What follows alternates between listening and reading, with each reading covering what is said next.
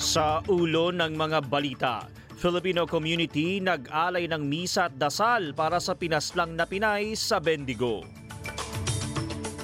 Mga residente sa ilang bahagi ng Queensland at New South Wales inabisuhang lumikas at maging alerto dahil sa mga bushfire. At sa Sports Men's Football World Cup 2026, mapapanood pa din sa SBS.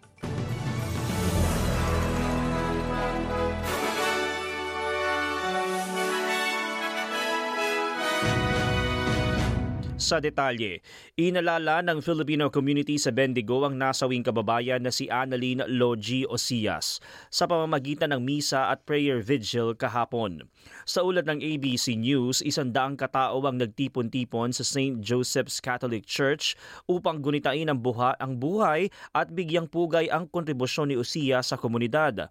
Hindi pa rin makapaniwala ang ilang kaibigan sa sinapit ng 46 na taong gulang matapos na umunoy pagsasaksakin sa bahay sa Kangaroo Flat at binawian ng buhay. Kinasuhan na ang isang lalaki at inaasang haharap sa korte sa Webes. Sa ibang balita, inabisuhan ng mga residente sa katimugang bahagi ng Queensland gaya ng Dalvin, Glen, Silverwood at Cherry Gully na agarang lumikas sa gitna ng paglaban sa mga bushfire. Kumalat na kasi ang nagaganap na sunog sa Tara, kanluran bahagi ng Brisbane na tumupok sa 20,000 ektaryang lupain, puminsala sa 53 bahay at ikinasawi ng isang tao sa nakalipas na linggo. Sa panayam ng ABC News, sinabi ni Queensland Fire and Emergency Services Deputy Commissioner Mike Wassing na ginagawa ng ahensyang lahat para matulungan ang mga naapektuhan. support for the community. That is our focus.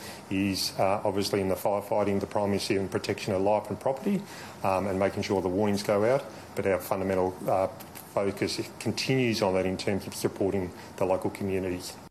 Sa New South Wales naman, binabalaan ng mga residente na manatiling alerto matapos ang mga naganap na bushfire sa ilagang bahagi ng estado at kumalat pa sa ilang urbanidad. Naging sentro ng sunog ang lugar ng Tenterfield, 15 kilometro ang layo sa border sa Queensland, kung saan apat na bushfire sa iba't ibang lugar ang inapula.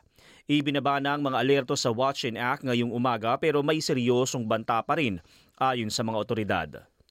Samantala magiging epektibo ngayong araw ang bagong Medicare benefits schedule sa mga bulk billing items na may mataas na bayad na insentibo.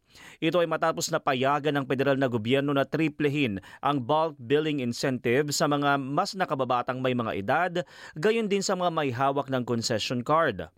Sinabi ni Federal Health Minister Mark Butler sa ABC News na malaking bagay ito sa industriya ng kalusugan. Well, it means that GPs can now charge significantly more to the government for bulk billing millions of children, pensioners, and concession card holders. This is what they called for many months ago, and we delivered it in the budget, something that doctors' groups have described as a game changer. It's obviously a huge boost to confidence and funding to general practice, which has been under enormous pressure really for a decade now, but most importantly, will make it much easier for patients, 11 million of them, to see a doctor completely free of charge.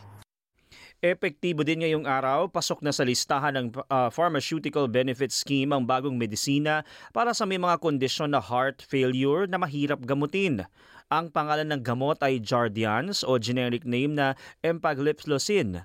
Ayon kay cardiologist Professor Andrew Sindon, maaaring may heart failure ng isang tao ngunit hindi nito nalalaman. Heart failure impacts the lives of patients in a number of ways. The first is that it makes people feel tired, short of breath, uh, can't do the things they used to be able to do. And the symptoms may not be so specific. They may just think they're getting old or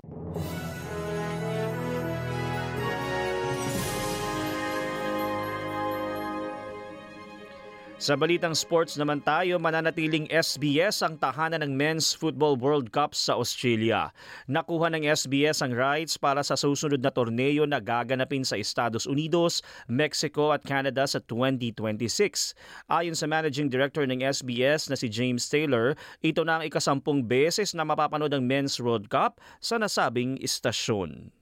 Well, for many audience members, uh, SBS and the World Cup are synonymous. And uh, we've been bringing this fantastic event to all Australians since 1986 when people like Les Murray and Johnny Warren brought the World Game to life for all of our audiences. Uh, in 2026, we'll have had a 40 year relationship with FIFA, and I'm so delighted that we're bringing the Men's World Cup to all Australians live, free, and exclusively across all of our platforms.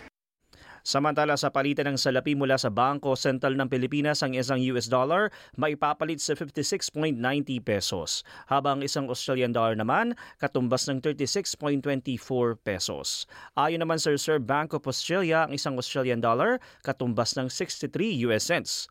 At sa lagi ng panahon, maaraw sa Perth na may temperaturang 30 degrees. Gayon din sa Adelaide at 23. Maulap naman sa Melbourne at 17. Bahagyang maulap ang papawirin sa mga sumusunod na lugar. Sa Hobart, Sydney at Canberra na pare-parehong nasa 21 degrees. Maging sa Brisbane at 27. Habang maaraw sa Darwin at 37 degrees. At yan ang mga balita sa oras na ito. Ako ang inyong lingkod, TJ Korea. Para sa SBS Filipino.